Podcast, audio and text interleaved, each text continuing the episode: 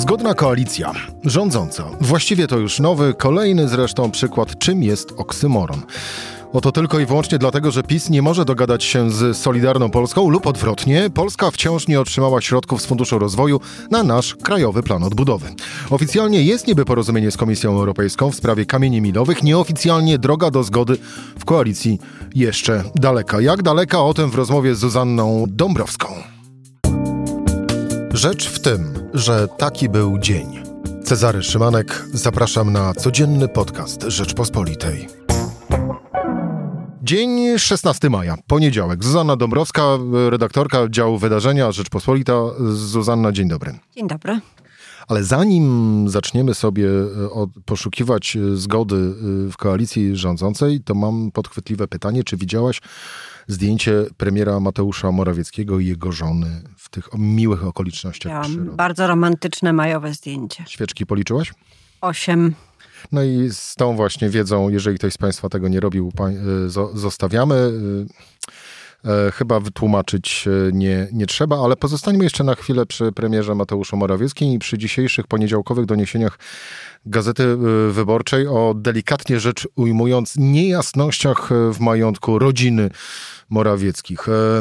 Zgodzisz się z tezą, że w demokratycznym, normalnym państwie tego typu zarzuty kierowane pod adresem rządzącego premiera powinny były skutkować po pierwsze konferencją prasową, gdzie każdy dziennikarz mógłby zadać każde jakiekolwiek pytanie dotyczące tej, tej, tej sprawy.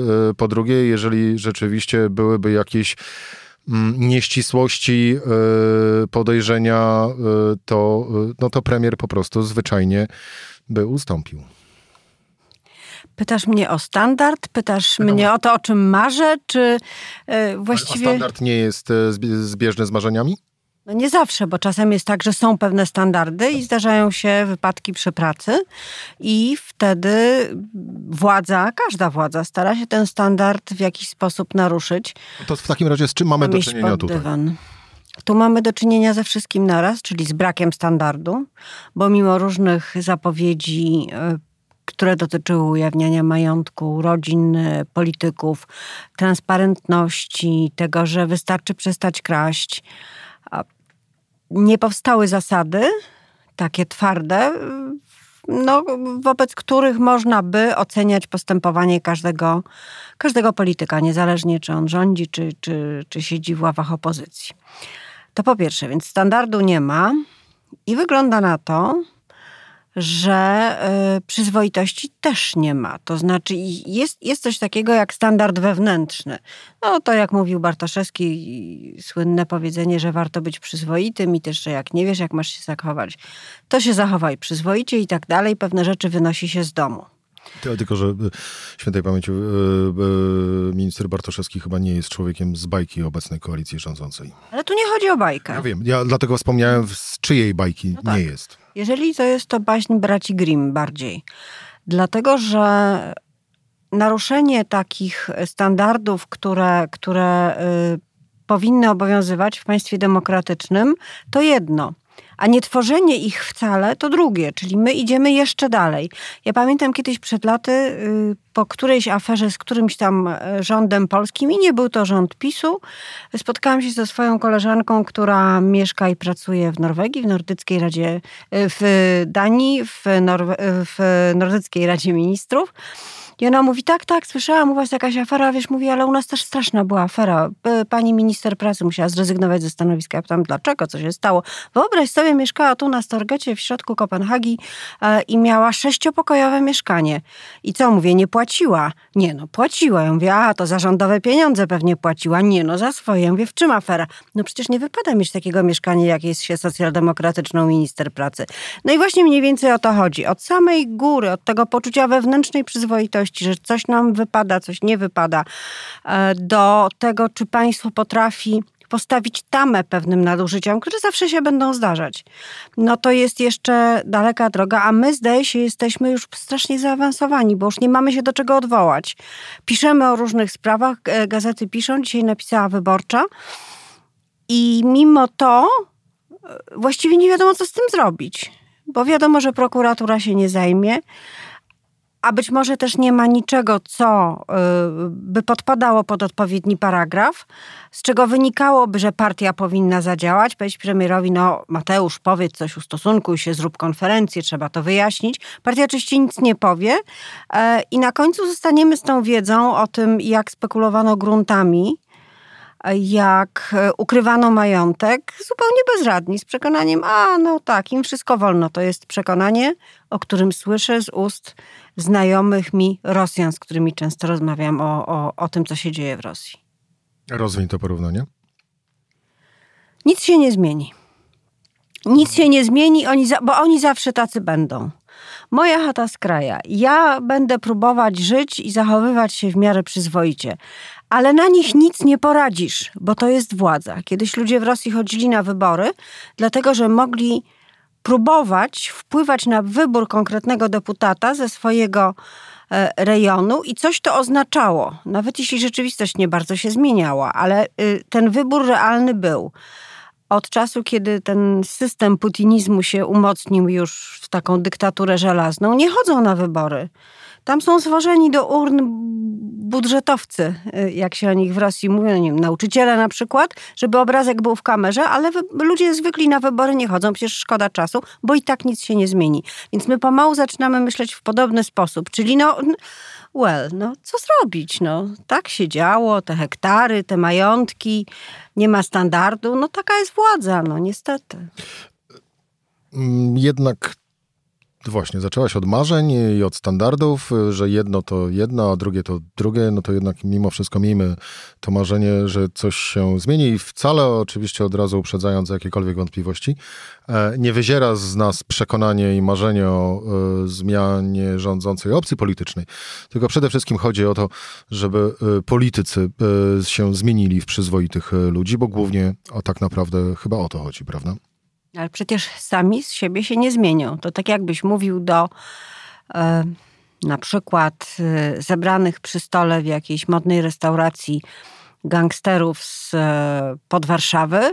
Kochani, przyszedł czas, żebyście prze, przeżyli przemianę wewnętrzną i zostali przyzwoitymi ludźmi. Albo mamy siłę, żeby to wymusić, albo nie mamy tej siły jako obywatele. Czyli prostą drogą idziemy do e, wyborów e, i rozstrzygnijmy raz na zawsze dylemat. E, będą wcześniejsze wybory czy nie? Biorąc pod uwagę wydarzenia ubiegłego tygodnia, chyba się na to nie zapowiada. Nie możemy tego rozstrzygnąć do końca, ponieważ wybory są sztucerem, który ma wybuchnąć w czwartym akcie albo w trzecim, a my jeszcze kończymy drugi. Więc nie wiadomo, kiedy, kiedy to wybuchnie. Można też to porównać do miecza, Damoklesa, który cały czas wisi nad głową przede wszystkim koalicjantów Prawa i Sprawiedliwości. Oj, bo jak nie, to zrobimy wybory, a wtedy wy wypadniecie ze swoim 1,5% poparcia. E, Także y, niestety muszę cię rozczarować. Nie, nie, da się niczego wykluczyć, dlatego że y, konstytucyjnie są jeszcze co najmniej dwie możliwości zrobienia przyspieszonych wyborów, aczkolwiek... nie podpisanie budżetu przez prezydenta Andrzeja Duda, ale no właśnie, to jeszcze prezydent musiałby się na to zgodzić. No musiałby, ale prezydent y, właściwie w tej sprawie może grać w bardzo różny sposób. To jest jego druga kadencja. On nie musi się liczyć z tym, co, co koledzy partyjni powiedzą z byłej partii, ale jednak ciągle koledzy.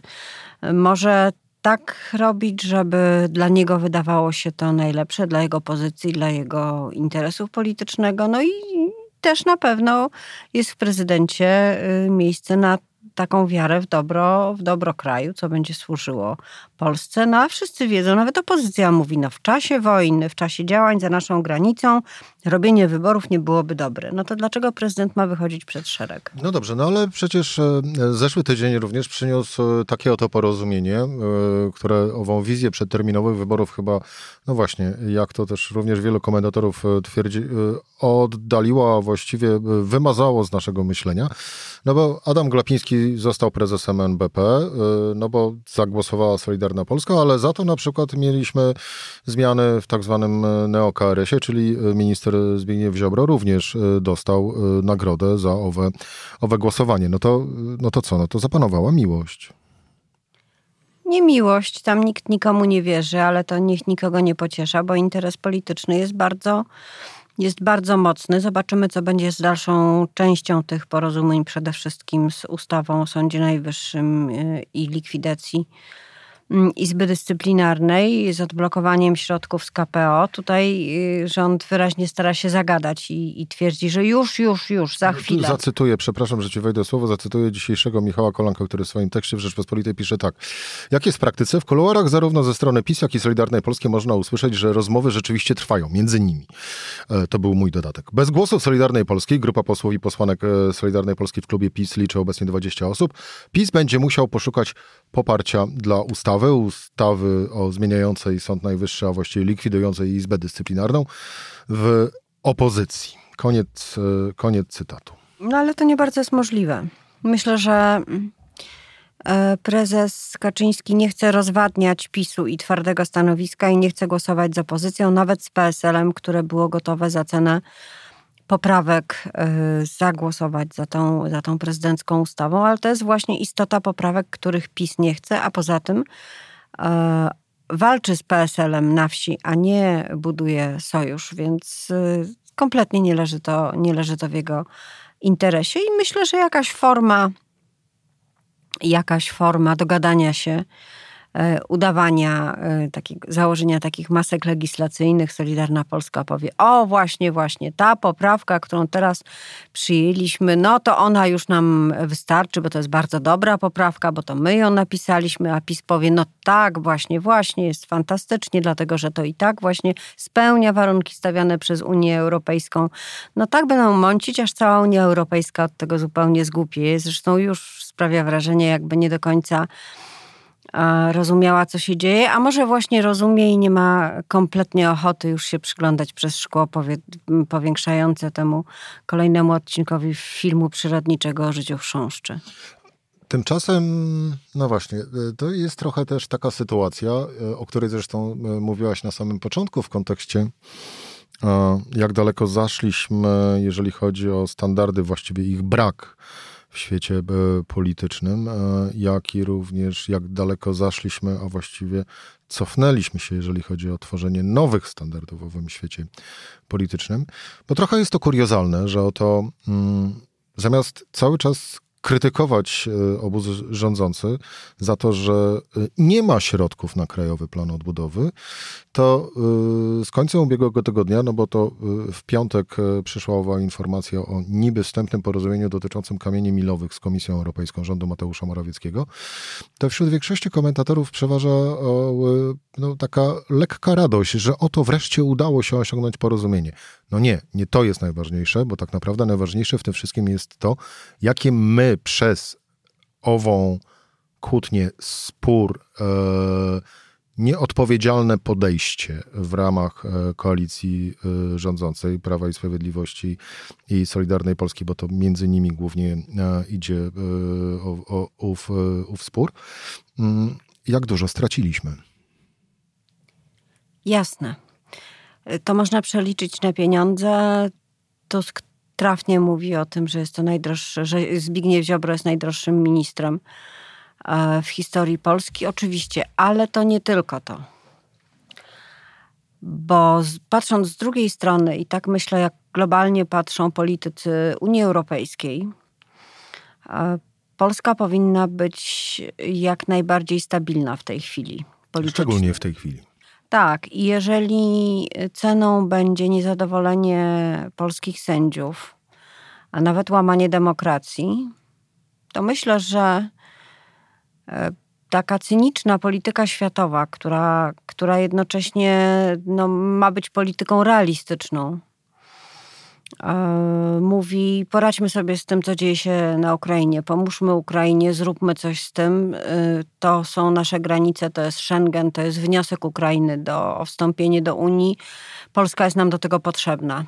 I zupełnie niepotrzebne są teraz e, przyspieszone wybory, zupełnie niepotrzebny jest upadek rządu, zupełnie niepotrzebne są masowe wystąpienia społeczne a najbardziej niepotrzebne jest to, żeby Polacy zaczęli zazdrościć Ukraińcom, że oni dostają pomoc, a Polacy się męczą i spłacają raty kredytów. Wszystko to razem, także z punktu widzenia ekonomicznego, powoduje, że te pieniądze z KPO przyjdą. Chyba niezależnie od tego, co się wydarzy. Znaczy jakaś... z ciebie. Nie, po prostu widzę, jaki jest interes polityczny, taki bardziej, e, bardziej globalny niż, niż nasz lokalny polski. I choćby opozycja była bardzo niezadowolona, i choćbym ja na przykład bardzo dobrze tę opozycję rozumiała, myśląc sobie, ależ im się udało, ależ im się upiekło znowu, ależ mają szczęście, to widzę i wiem, że mm, większe załamanie gospodarcze niż to, do którego PiS doprowadził jeszcze większe, wynikające z ciągłego wzrostu inflacji i braku, e, i braku pieniędzy u ludzi w portfelach na podstawowe potrzeby, że to wszystko może doprowadzić do, e, do na przykład większego otwarcia się na fejkową propagandę Rosji, na te wszystkie strony, które, które opowiadają jakieś przedziwne rzeczy, na takie, jak się mówi, internetowe inby, jak w przypadku Eurowizji. Wszystko to może być bardzo mocno napędzane przez rosnący, pogłębiający się kryzys ekonomiczny i dlatego Unia chce Polskę wyciszyć, polską politykę, nie samą Polskę, polską politykę. E, I doprowadzić do tego, żeby wybory odbyły się, owszem, ale w konstytucyjnym terminie, na spokojnie, żeby to wyglądało na zrównoważone państwo, którym Polska nie jest. No ale tak ma wyglądać. Czyli jest takie popularne powiedzenie, nie czas żałować róż, gdy płoną lasy. No, no to, to, to ja teraz słuchając ciebie wstawiam sobie zamiast róż wstawiam praworządność, Izbę Dyscyplinarną, a zamiast lasy płonące wstawiam wojnę w Ukrainie. Myślę, że tak jest. Myślę, że dobrze wstawiasz e, pod to równanie e, wiadome nam, wiadome nam fakty. I też myślę, że y, opozycja jako siła polityczna powinna wyciągnąć wnioski, próbować iść krok do przodu, nie, nie buksować kołami w tym błocie, bo to nic nie pomoże. Mm, to widać i po sondażach, i właśnie po reakcji e, międzynarodowej. Tu trzeba innego pomysłu, nowego. To nie może być tylko taki, taki ping-pong medialny, który czasem się udaje, czasem nie, ale, ale generalnie niewiele przynosi. Zuzanna y, Dąbrowska, y, nie, nie kontynuowałem wątku y, opozycji, bo byłaby to rozmowa na kolejne co najmniej 45 minut. Zuzanna Dąbrowska, redaktorka wydarzenia Rzeczpospolita, dziękuję Ci bardzo za rozmowę. Dziękuję. To była rzecz w tym. W poniedziałek Cezary Szymanek do usłyszenia jutro o tej samej porze.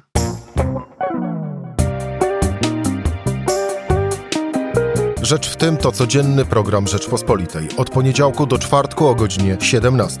Słuchaj na stronie podcasty.rp.pl. Włącz Rzecz w tym w serwisie streamingowym.